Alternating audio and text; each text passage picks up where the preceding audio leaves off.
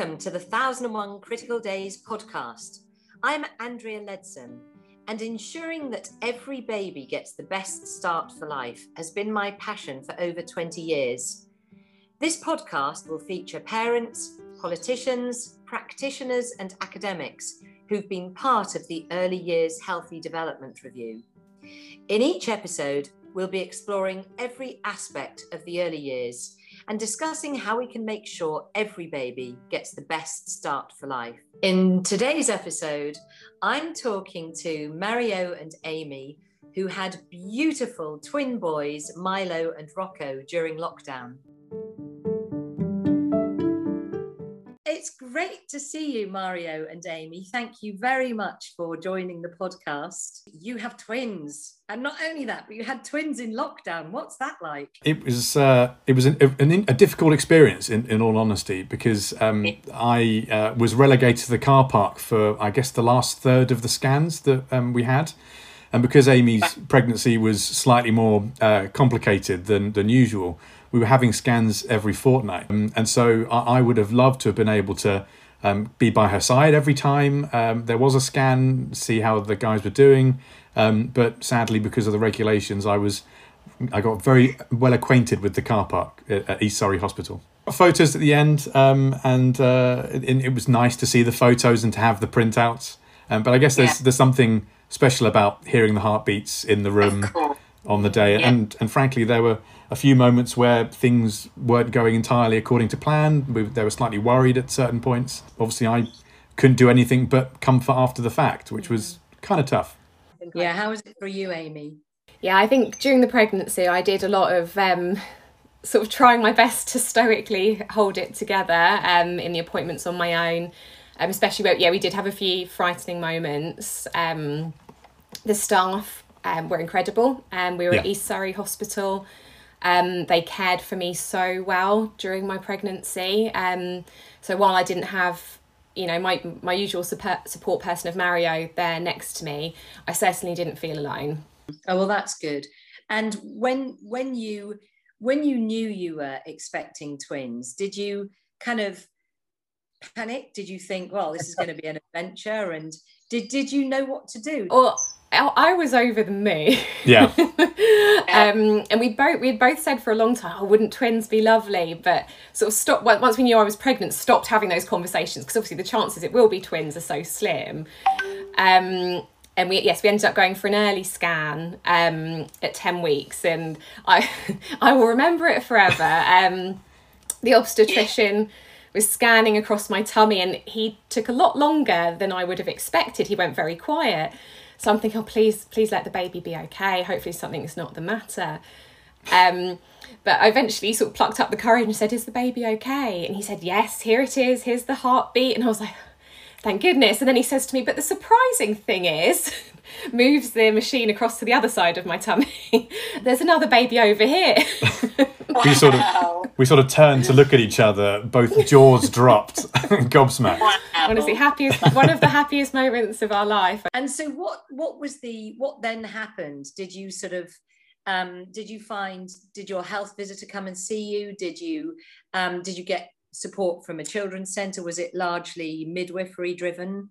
It was led by the midwives um, during my pregnancy. Um, there's a special team at um, East Surrey, both for multiples and for supporting the mental health side of things with new mothers.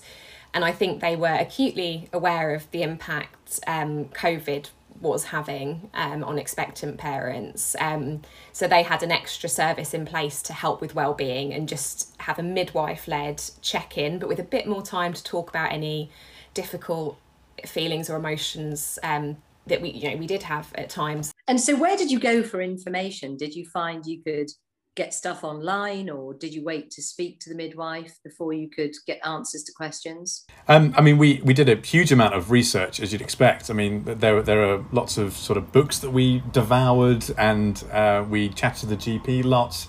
Uh, but I think a lot of it came from uh, from the appointments at the hospital. I mean, when one of the one of the advantages, I guess, of us having uh, a slightly more complicated uh, pregnancy was that we had a lot of access to to face to face access um, to some advice. Yeah. yeah, absolutely. I think I sort of went into it perhaps feeling a bit overconfident. I'm a special needs teacher, so I like to think, oh, I've got fairly good understanding of child development. Um, but then when I learned it was twins, I read I didn't have any experience of that. Um, so yeah. there was a lot of twin books in the post. Yes. Um, and having a, a midwife who had experience, particularly with multiples, and a consultant at the hospital who had the experience with multiples was really helpful in terms mm. of preparing yeah. us. So we received verbally a lot of information from them at our appointments, and they were really happy to talk through with us those extra bits of support we were going to need. And then was the birth experience was that were you did you feel well supported there? Were you able to be there, Mario? Uh, so it was uh, not for as much as I would like, sadly. Um, so when uh, Amy uh, went into labour, um, I again wasn't allowed to be by her side. I was um, relegated to the corridor in the hospital, um, and I wasn't really kept up to date with um, what was really happening to to Amy, um, and uh, that was quite tough. You know, obviously wanting to be there but not being able to for uh, for entirely, I guess, understandable reasons with the the pandemic restrictions. Um, and it wasn't until um, literally as they were wheeling Amy um, into the the birthing suite that um, as as the nurse drove Amy past in the wheelchair, she said, "Are you dad?" I said, "Yes." She said, "Okay, follow me." Sort of had to skedaddle straight into the uh, the birthing suite with Amy, and um, I, I was lucky enough to be there for for the birth of both of them uh, and to stay there for a, a few hours afterwards. And um, uh, but yeah, I think it was a couple of hours afterwards we managed to get them cleaned and dressed and fed for the first time. Uh, but then I was asked to leave, and um, and I uh, that was that was tough because I, I had to go home on my own, um, me and the dog, um, and I was a dad for the first time, uh, and um, nothing everything seemed normal at home. You know, the dishes still, still needed doing, the bins still needed emptying, the house was deathly quiet, um, but knowing that my life had changed forever. Um, and it was complicated slightly because uh, the boys needed to stay in as they were premature for a, for a bit longer. So it was actually another 10 or so days until um, Amy and the boys were, were fully discharged. Um, and right. so I, I was dispatched on a daily basis to bring snacks and nappies um, but but still couldn't see them. Um, had to drop them off at the reception desk to the to kind matron, um, and uh, relegated to seeing my uh, boys and my wife for the first time, pretty much um, via Zoom or Skype or. Uh, really? Via our phone um, for the first real 10 days of their life. No, so you couldn't go in and hold them at all? No, I, no. I wasn't allowed. Gosh, that must have been so tough for you yeah yeah it was it was very hard i think for both yeah. of us in different ways um i think for you having to go home but because of lockdown mario wasn't even able to meet up with friends um, for a chat or see his parents for some TLC. He was just completely at home by himself with no opportunity for any of that social support that we would normally yeah. have. Um, yeah, and, and on, on the other side of the fence, Amy was on her own in hospital with twins. Yeah. Um, and, and the nurses were fantastic and helped with the night feeds, yeah. but yeah. it's almost overwhelming um, for, for, a single um, parent, a single babied parent. Um, but to have twins on your own in, in that circumstance, I think Amy did incredibly well. Oh, thank you. Yeah, I mean, uh, looking at the gorgeous little boys. I think you've done incredibly well. Fantastic. And so, how was it when you got them home? And well, I feel like part of so I had this 10 day stretch um, in hospital during which time I, I did have incredible support from the midwives, nurses, and doctors there. Um, and I think part of that, because the babies were born so early and weren't basically ready to feed, they were too, far too sleepy which is not a complaint I hear often from new parents. Um, but part of that was getting them to the point where we could manage their sort of specialist care. Um, so I feel like that 10 days, well, I'll be honest, that was really grueling um, for me. um, we, we did get, I did feel like that set us up really well to come home. And I was able yeah. to share with Mario everything we'd learned. And we got the babies to yeah. the point where they were more stable, crucially, that we felt yeah. safe to come home. Um, we did have visits from our health visitor, um, but I think the first visit wasn't until about a month after we'd been home. So I really? think we were probably past the toughest bit by the time we saw her face to face. And what when when you did see the health visitor, was it um, you know did were you kind of bursting with questions and was it incredibly helpful? Um, it was it felt supportive. Um, we've we've thought a lot of our health visitor. She was very supportive, very kind. Clearly, really understood the circumstances we were in. Um, I think that she gave us. It was helpful to get having the babies weighed, having the continued advice around their feeding, and again, just giving us the confidence. Think, okay, we are we are getting there with their health. You know, things are improving. Um, I think one aspect that was a bit disappointing for me, particularly um, was one of the questions they ask is how we're doing, and I think specifically me um, in terms of well-being and mental health. Um, for I think they would ask this of all new parents: um, how we're getting on? Do we need any support? And at that point, I sort of plucked up the courage to say, actually, I think I need a bit more help. I feel I think mm. I went through some real trauma in that those ten days in the hospital, some really frightening moments. Um, and yeah plucked up the courage to ask for that help and say yes actually i think i need some help to move get through that move past it um, yeah.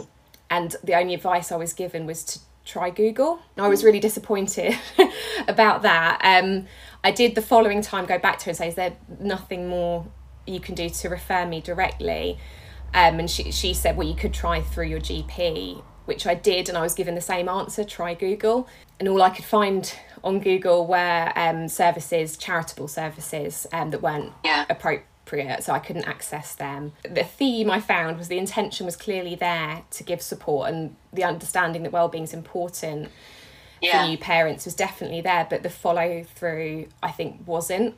And those yeah. individuals I spoke to, I genuinely believe they did everything that was in within their power um, to help me. They were kind and understanding, but ultimately they couldn't actually provide me with the services I needed. And that's sort of lack of resources and COVID combination, I should think. Yes, yeah, absolutely. And I think, you know, I'm very grateful. We're we're lucky. We've got really supportive friends, family in our lives. Um, so and through my work, I I understand about advocating for yourself in um, the public services, I get how that works. But we had so little of the support we normally would have done because we couldn't have contact with anybody. Mario was my absolute rock, but he, he was the only person that was able to be with me in person. Mario, for you as the dad, it, you also had your own sort of trauma to go through. I mean, it must have been horrendous for you too.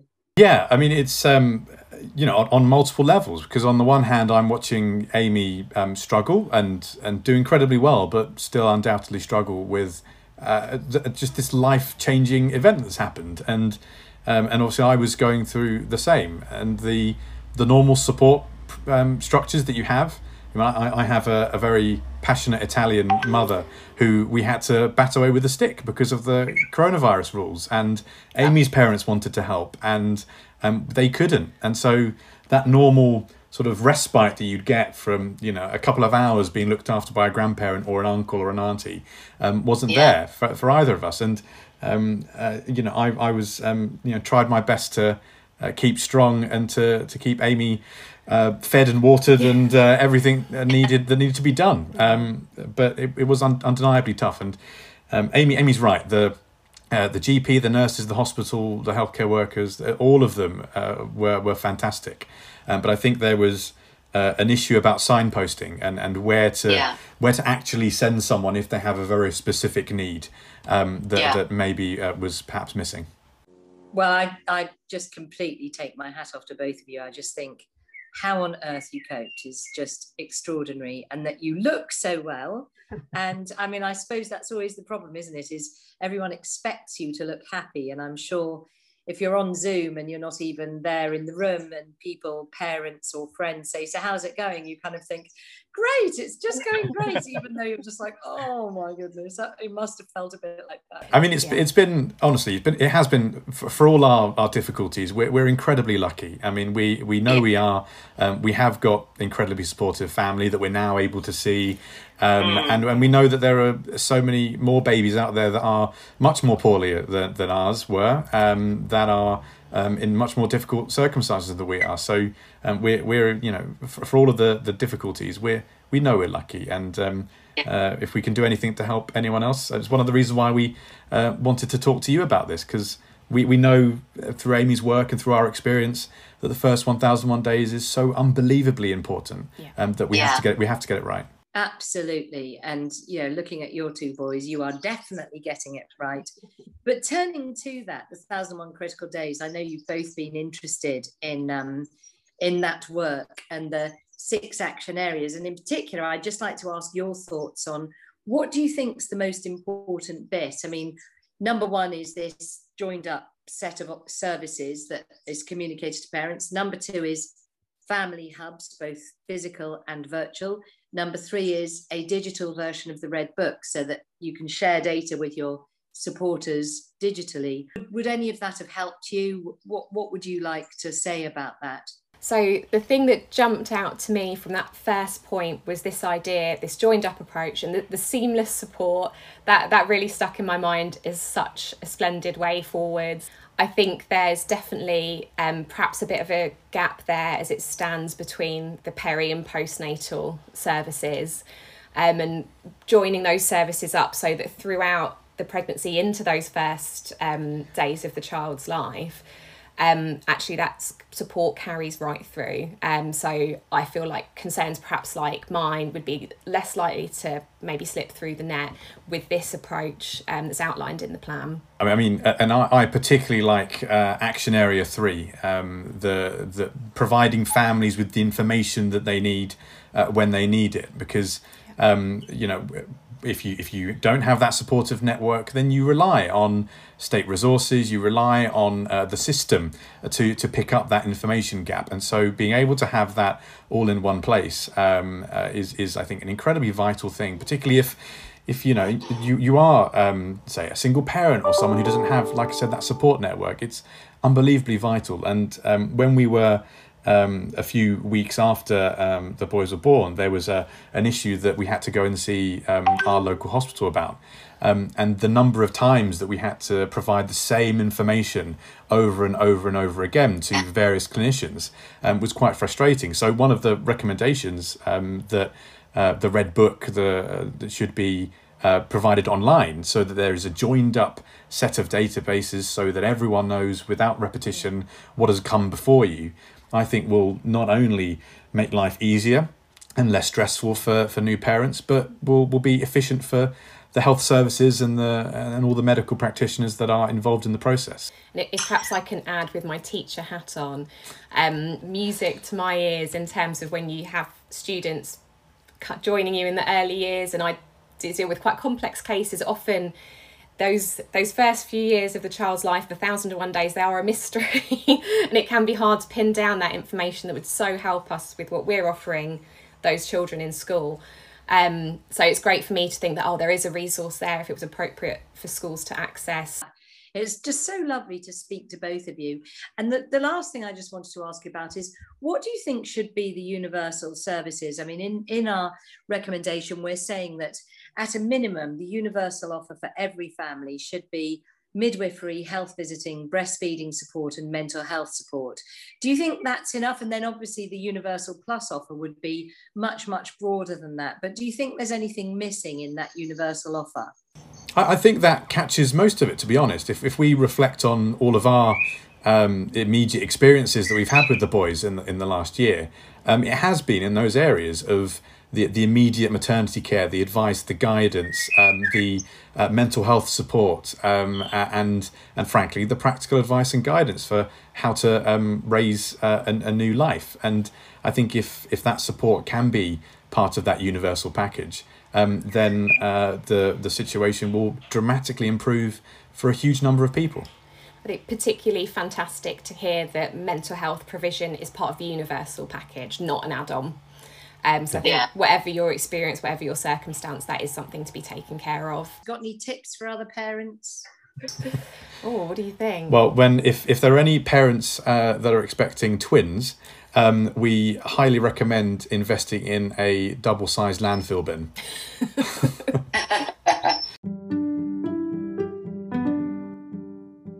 Thank you for listening to this episode. Please be sure to subscribe through the link and wherever you usually listen to your podcasts. And if you'd like to get involved, perhaps in a future episode, or to share your thoughts, please reach out to me through my website, andrealeadsom.com.